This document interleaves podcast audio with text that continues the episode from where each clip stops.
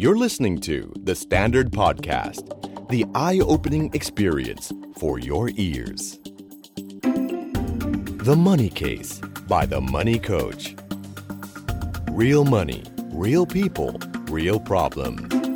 สวัสดีครับ ขอต้อนรับเข้าสู่รายการ The Money Case by The Money Coach ครับ พบกับผม โอม โอมสิริวีรกุล และโคชหนุ่มจักรพงศ์เมธพันธ์ครับผม เอาละวันนี้เป็นวันตอบคำถาม ใช่ครับ ซึ่งต้องบอกว่าช่วงนี้คำถามเข้ามาถาโถม เยอะมากครับพี่ นะครับ เราก็จะพยายามหยิบมาเล่าหยิบมาคุยหยิบมาตอบ ครับ นะครับ โดยเฉพาะเคสที่หนักหนักๆแน่นๆนะครับหนักหนักๆนี่คือดูออกแนวทุกข์หน่อย ครับผม ขมใจนิดนึง เออ ภาษาอะไรวันนี้ขมใจ เออ เออ แล้วถ้าแบบแน่น ๆ คือเงินมันเยอะ เงินมันเยอะเงิน มัน เยอะ ร้อนใจเหลือเกินจะเอาไปลงไหน ใช่ อ่า ใช่ นะครับ ใช่ครับพี่ ซึ่งเรื่องในวันนี้นั้นสวยงามครับผม สวยงาม ฮะ เออ เออเออ ครับ พี่ได้อ่านสั้นๆ แวบ ครับ ๆ อ่านแล้วเหมือนเจอโจทย์ตัวเอง อ่า ในวัยที่ยังเป็นหนุ่มกระทง นี่โอ้พี่ โอ้โห ตอนแรกเขาไม่รู้ยุคอะพอพี่ใช้คำว่ากระทงเนี่ย โอ้ย ใช่เลย อยากจะเอาปี๊บสามอันเรียงแล้วเตะพร้ อมกัน ครับผม เออครับผม ก็จดหมายฉบับนี้ครับ เป็นน้องคนหนึ่งอายุ 22 ปี ครับผม เพิ่งเรียนจบวิศวะด้วย โอ้โห โอ้โห ฉายหนังซ้ำมาพี่ ไม่ต้องเรียนแบบขนาดนั้น อ่า ครับผม นะครับ ก็ปัจจุบันว่างงานแล้วเขาก็บอกว่าติดตามโค้ชมานานแล้วครับ อืมอืม แล้วก็พยายามพยายามจัดสรรการเงินนะครับ ค่าขน ครั ม บ รายได้เสริมตามที่โค้ชแนะนำมาตลอด ครับ ที่สำคัญเนี่ยได้อ่านหนังสือ Money วันอวันด้วย โอ้ยเล่นดีๆครับผม ดีดีเออ ครับ นะฮะ ผม บอกเข้าเรื่องเลยเลยแล้วกันนะครับ พอดีปัญหาคือว่าที่บ้านเนี่ยคุณพ่อ โอ้ มีหนี้บ้านอยู่ 5 ล้าน ครับ บาทเออใช่ไหมครับ อือหือ แล้วก็แล้วก็มีหนี้ต่างๆด้วยครับ แล้วก็เลยรวบรวมเนี่ยเอาบ้านเข้าธนาคารสีม่วงแห่งหนึ่ง ครับ ใช่ครับโอ้โห อืม บอกบอกขนาดนี้นะ เออ เขาบอกว่าดอกเบี้ยเนี่ยสิบจุดห้าเปอร์เซ็นต์ ครับ อืม โอ้ ถือว่าสูงนะ ใช่ครับ แล้วก็สรุปยอดชำระค่างวดต่อเดือนเนี่ยห้าหมื่นสามพันบาท เป็นระยะเวลา 30 ปีครับ เออ ซึ่งนอกเหนือจากนั้นเนี่ยคุณพ่อเนี่ยมีการกู้ร่วมกับพี่สาวที่มีรายได้เงินเดือนประมาณ 4 0,000 กว่าบาทด้ ครั วย บผม และนอกจากนั้นเนี่ยคุณพ่อยังประกอบกิจการก็คือทำร้านอาหารนะพี่ อืมอืม มีค่าเช่าที่ประมาณ 60,000 อืมหือ ยังไม่รวมค่าใช้จ่ายอื่นๆ ครับผม ซึ่งถามว่ารายได้ในการเอ่อสร้างเข้ามาครับพี่เขาบอกว่ามีอยู่ประมาณ 1 2 0 0 0 0 บาท ซึ่งถ้าเอามาบวกลบกับ ค่าเช่าไปครึ่งหนึ่ง ค่าเช่าไปครึ่งหนึ่งบวกกับ อืม ชำระค่างวดอะไรอย่างเงี้ย หมด มัน สิฮะ มันแทบจะไม่มีเลยครับพี่หนุ่ม อืมหมดสิฮะ ใช่และแถมมีช่วงโควิดมาอีกทำให้ขาดรายได้ไปมาก แล้วก็กำลังจะเลิกทำร้าน ครับ ใช่ครับ แล้วก็ อืม ปัจจุบันเนี้ยเนี่ยมีเงินเก็บน่าจะเป็นเจ้าตัวนะมีเงินเก็บอยู่มา1นึ่งแสนบาทท้วน อืม แล้วก็ยังไม่รวมพวกค่ารื้อถอนอะไรหลังจากที่ คือย ก ถ้า เลิก เลิก ทำร้า ร้าน น น่ะนะ ใช่ ถ้าเลิกทำร้านเนี่ยมันก็ต้องมีค่ารื้อถอนค่าอะไร ใช่ครับ อืม ใช่ครับ ก็คืออันเนี้ยเป็นโจทย์ใหญ่เลยก็อยากจะมาปรึกษาโค้ชหนุ่มว่า ฮะ ชีวิตผมควรจะต้องดำเนินไปทิศทางไหนต่ออย่างไรครับ อืม ตอนนี้ผมมืด 8 ด้านเลย ครับ ความรู้การเงินก็มีแล้วประมาณหนึ่งแต่กลับต้องมาเจอสถานการณ์แบบนี้ ถ้าโค้ชมีอะไรพอจะแนะนำได้ก็ อ๋อ รบกวนด้วยครับ ครับผม อืม เออสถานการณ์คล้ายๆพี่นะ เรียนจบมาในช่วงเนาะ40นะนะ ครับ แล้วก็เจอปัญหาที่บ้าน อืม สิ่งแรกที่จะบอกก่อนบอกเจ้าของเรื่องก่อนก็คือเฮ้ยเราต้องแยกสตินะ ครับ อย่าไปปนกันระหว่างปัญหาที่บ้าน อืม กับปัญหาตัวเอง ครับ นะฮะแล้วก็หยิบมันเป็นเป็นความทุกข์ อ่า นะความรู้สึกพี่ในตอนนั้นคือรู้สึกว่าเราช่วยที่บ้านไม่ได้เลยเนาะเราช่วยที่บ้านไม่ได้เลย ก็เลยทำให้รู้สึกยิ่งแย่ไปกันใหญ่ อืม เอ่ออยู่บ้านแล้วเห็นก็คุยกันเรื่องปัญหา เราก็ช่วยเขาไม่ได้ ครับ นะครับ แล้วเราก็เป็นส่วนหนึ่งของคนในครอบครัวด้วย อืม นะครับเพราะฉะนั้นมันอาจจะทำให้รู้สึกไม่สบายใจนิดนึงแต่ต้องมีสติ ครับ ข้อแรกที่อยากจะแนะนำเป็นอันดับแรกเลยก็คือแยกก่อน ตรงนั้นเป็นปัญหาของที่บ้าน ครับ ไม่ว่าจะเป็นหนี้ที่ค้างกับธนาคารอยู่ หรือว่าธุรกิจอาหารของพ่ออ ม นะฮะอันนั้นมันเป็นปัญหาที่มันมีอยู่แล้ว ครับ วางมันไว้นิดนึงก่อน อืม สิ่งแรกที่น้องต้องคิดเลยคือ การที่ทำให้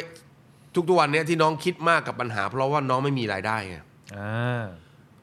างปัญหาของพ่อแม่ไว้ วางปัญหาของพ่อและพี่สาวไว้ อืม จัดการปัญหาตัวเอง อืม ถ้าน้องหาเงินมีรายได้ได้ ช่วยแบ่งเบา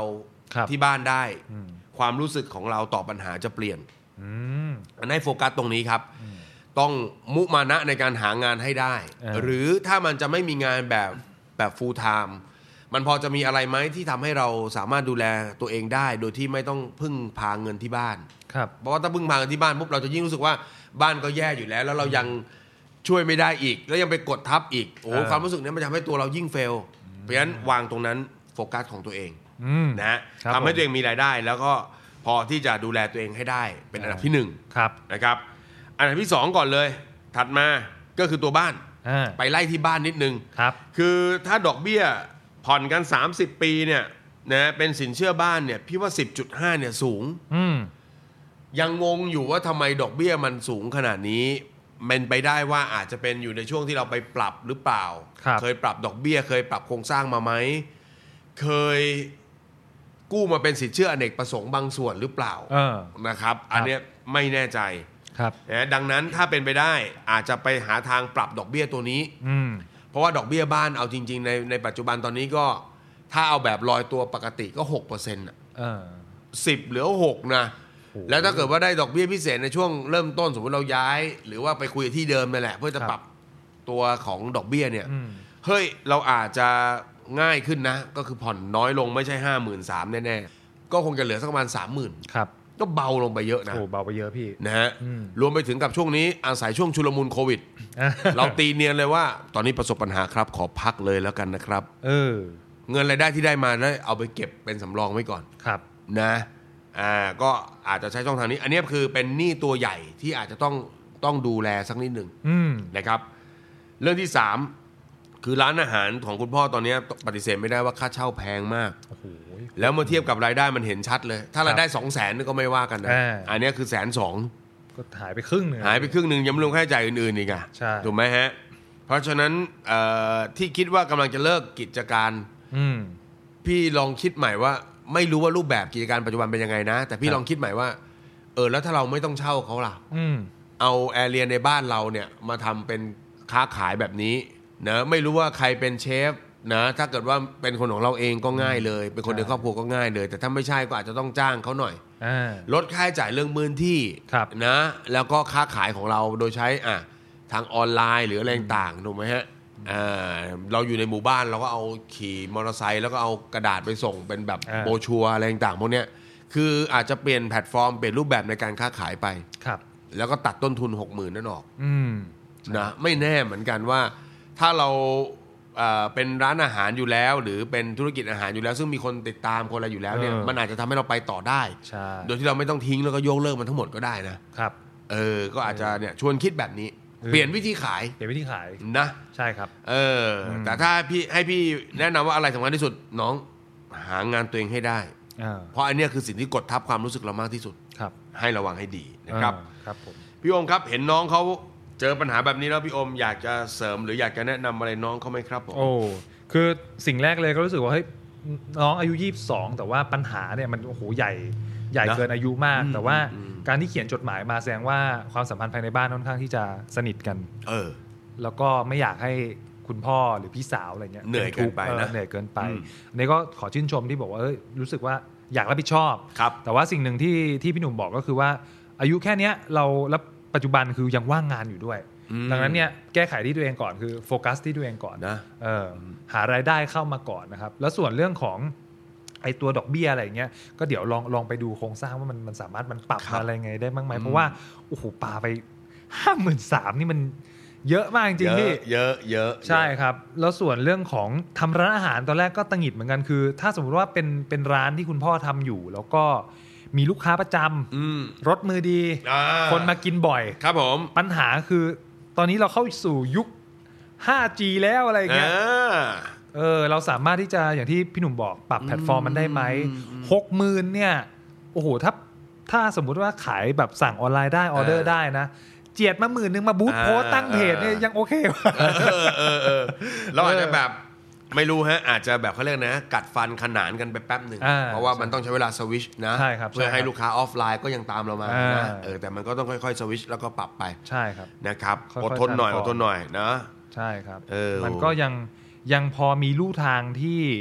ลด เขาเรียกว่าอะไรนะ ขนาดค่าใช้จ่ายได้อยู่ ยังมีความหวังอยู่ อืม ใช่ครับ แต่สิ่งที่สำคัญก็คือเนี่ยน้องเจ้าของเรื่องก็คือ อย่างที่พี่หนุ่มบอก เออก ลับมาโฟกัสตัวเองแล้วก็ เป็นกำลังใจให้เลยนะ ใช่ครับ อืม ค่อยๆ หาทางแก้ไปด้วยก็ได้ ครับ อะไรอย่างนี้ยครับก็ นะ ฝากไว้ด้วย นะส่งกำลังใจให้นะครับ เพราะว่าเรื่องราวทางการเงินบางทีเนี่ย แม้จะรู้วิธีแก้อ่ะเราฝะ อืม เราบอกไป2อสามข้อตรงเนี้ย ครับ นะเอาจริง ๆ พอเวลาลงมือทำจริงก็ใช้เวลา อืม นะก็ใช้เวลาเพราะฉะนั้นการที่คนในบ้านเอ่อเห็นอกเห็นใจกัน ครับ เข้าใจกันร่วมมือกันช่วยกันนะ อืม มันก็เป็นแรงหนุนนะแล้วก็เป็นแรงผลักดันทำให้เราผ่านพ้นปัญหานี้ไปได้ด้วยกัน ครับผม นะครับ ก็ ใช่ ส่งกำลังใจไปให้ครับ นะ ผม เป็นกำลังใจให้ครับ อืม ก็ฟังเรื่องราวปัญหาพร้อมกับวิธีแก้แบบนี้นะครับ ครับ พี่ ผม แต่เราก็ยังมีกิจกรรมดีๆมาฝากกันครับพี่หนุ่ม โอ้ย เออโอ้ยก่อนเลยเหรอ ครับผม ไม่อยากจะพูด ของเขาดีมาก เออครับผม นะฮะต้องบอกว่าเป็นทอล์กโชว์ประจำปี อ่า ของ The Money Coach นะฮะทุกๆ ปีก็จะจัดทอล์กโชว์ปีนี้เนี่ยเข้าปีที่ 6 แล้ว อืม นะชื่อว่า Money Coach on Stage ครับ แต่ครั้งนี้เราจะไม่ใช่ Money Coach on Stage 6 ครับ เพราะปีนี้พิเศษมาก มากจริงๆ จนเรา เออ รู้สึกว่ามันควรจะเป็น Money Coach on Stage Special อ่า นะฮะ ครับ ซึ่งเขาจัดเป็นประจำทุกปี จริง ๆ เป็นรูปแบบหนึ่งของการให้ความรู้การเงิน อืม ความรู้การเงินเนี่ยเราหาจากการอ่านหนังสือก็ได้ ครับ ยูทูบก็ได้ ฟังพอดแคสต์เราก็ได้ เออ รูปแบบหลาย ๆ อย่าง เราก็เลยอยากจะมีรูปแบบที่เป็นทอล์กโชว์ ครับผม นะครับ ก็จัดมา 5 ปีละ อ่า ทูสีเหลือเกิน เออ เพราะแล้วนี่เขาปีที่ ครับ 6 นะฮะชื่อตอนปีนี้คือใดเดนในโลกล้วน normal normal นะฮะ อ่า ตั้งชื่อนี้เพราะว่าช่วงที่เกิดโควิดเนี่ย ครับ เราจะได้ยินคำว่า new normal new normal จนเราแบบกลัวไปหมดเลยว่าเอ้ย อ่า เราจะเปลี่ยนแปลงตัวเองทันโลกในยุค new normal หรือเปล่า อืม นะครับเราก็เลยอยากจะชวนทุกคนมาฟังก่อนว่า เอาแล้วการเงินล่ะ ครับ มันจะมี new normal ไหม อืม แล้วถ้า new new normal มันจะไปอยู่ตรงจุดไหนยังไง แล้วเรา ครับ ต้องทำอะไรบ้าง เพื่อจะ อ่า ใช้ชีวิตการเงินอย่างมีความสุขในช่วง new normal ครับผม นะครับก็ปีนี้เป็นพิเศษอีกอย่างหนึ่งก็คือว่าจะไม่ได้ชมกันแค่ในโรงละครละปกติก็จะมีขายบัตรชมกันในโรงละคร แต่ปีเนี้ยรู้ว่าทุกคนกำลังเหนื่อยได้ที่นะครับ เราก็เลยมีการให้ชมสด ครับ โดยจะมีการอ่าส่งสัญญาณนะครับในโรงละครผ่าน Facebook Live เลย โอ้ ก็คือดูทาง Facebook ได้เลยฮะ ครับ นะครับ วันที่ 1 สิงหา เออ เวลาบ่ายโมงกับ6โมง ครับ นะครับ เปิดเพจธรรมานิโคตดูกันยาวๆ 3 ชั่วโมง อ่า นะฮะใครสะดวกรอบบ่ายโมงก็ดูรอบบ่ายโมง ครับ ใครดูสะดวกรอบ6กโมงก็6กโมงนะฮะใครสะดวกดูทั้งสองรอบก็ 2 รอบเถอะ แล้วรับประกันว่าเอาทาบทับกันแล้วจะไม่ตรงกัน มันจะมีอารมณ์พาไป ครับ นะฮะเพราะฉะนั้นดูได้ทั้งสองรอบเลย 1 สิงหานะครับถ่ายทอดสดจากโรงละครเอ็มเทเตอร์ อืม รับประกันฮะเป็นทอล์กโชว์การเงินที่เดียวในประเทศไทย ครับ เพราะคนอื่นเขาไม่ทำ ชอบตรงเนี้ยแหละ ครั พี่ บผม เอ เอ อ อ นะครับ คือมันจะดุเดือดนะมันจะคือมันจะคือประสบการณ์ ครับ ในแต่ละปีพี่ก็จะออกไปทำงานในในจังหวัดต่าง ครับ ๆ ลงไปเกาะกับคนในกลุ่มทุกสาขาอาชีพ อืม แล้วเราก็จะเอาเรื่องราวตรงเนี้ย ครับ กลับออกมาเล่าให้เห็นว่านี่คือการเงินของประเทศไทย อืม แล้วเราควรจะไปกันต่อไปยังไง อืม นะครับ ครับ ฟังจบปุ๊บคุณจะได้แง่มุมที่เป็นการเงินส่วนบุคคล ครับ ที่เอาไปใช้กับตัวเองได้อย่างแน่นวล อ่าแน่นอน นะครับอย่าพลาดหนึ่งสิงหาครับบ่าย ครับ โมงกับหกโมงเลือกรอบที่ชอบที่ชอบได้เลยจ้ะ ครับผมเอ้ยโอเคครับ ก็ฝากกันไว้ด้วยนะครับสำหรับ The Money Coach on Stage นะครับ ครับผม โอเค แล้วก็อย่าลืมติดตามรายการ The Money Case by The Money Coach รายการการเงินดีๆ แบบนี้ได้ทุกช่องทางครับพี่ ครับผม ไม่ว่าจะเป็น YouTube โอ้มี เออ Spotify เยอะแยะ Podbean Apple Podcast เยอะ SoundCloud ชักจะมากไปแล้วนะ โอ้โห นะครับ ก็ฝากติดตามกันไว้ด้วยนะครับ ครับ แล้วก็ ผม วันนี้ผมกับพี่หนุ่มลาไปก่อนครับ ครับ สวัสดีครับ สวัสดีครับผม ติดตามทุกรายการของ The Standard Podcast ทาง Spotify, YouTube และทุกที่ที่คุณฟัง podcast ได้แล้ววันนี้ The Standard Podcast Eye Opening for Your Ears